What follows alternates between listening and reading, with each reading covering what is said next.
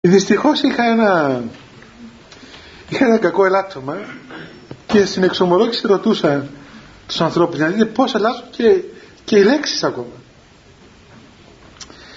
Ε, λένε πολλοί, ας πούμε, ε, πάτε να μας ρωτάτε, ας πούμε, ε, άμα είναι πρώτη φορά ή τις πρώτες φορές, ρωτάτε μας και εσείς κάτι να μας βοηθήσετε στην εξομολόγηση.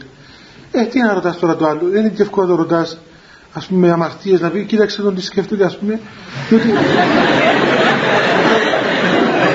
πρέπει να ρωτήσεις κάτι έτσι γύρω γύρω, ας πούμε. Ναι, μην γελάτε, διότι κάποια φορά είστε μια γιαγιούλα καημένη με μεγάλη απλότητα Αρώτα με πάτερ λέει, αρώτα με. Ε, και το ρώτησα εγώ μήπως ας πούμε είχατε καμιά σχέση εκτός που σύζυγός σας. Έτσι πράγμα;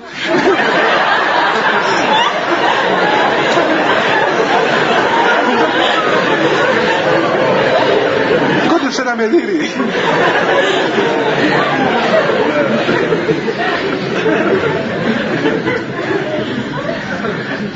Παρεξηγήθηκε.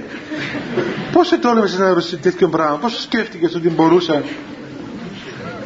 να έχω τέτοιο πράγμα; Όπως ρώτησα μια φορά κάποιον, λέω, «Ε, μήπως με κανέναν άλλον άνθρωπο. Με άνθρωπο λέει. Μόνο με γυναίκες.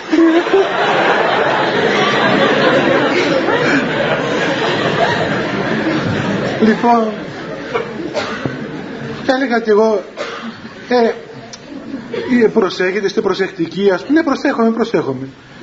Είστε διαπίστωσα ότι μετά από κάμωσες φορές το προσέχομαι, προσέχομαι, προσέχα να μην κάνουν παιδιά δηλαδή.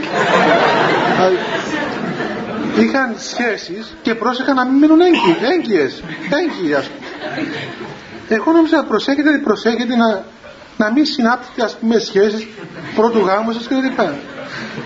Ε, ο όρος αυτός άλλαξε. Του λες άλλο προσέχετε. Πώς προσέχομαι; Λαμβάνομαι όλα τα μέτρα προφυλάξεως και προσέχομαι.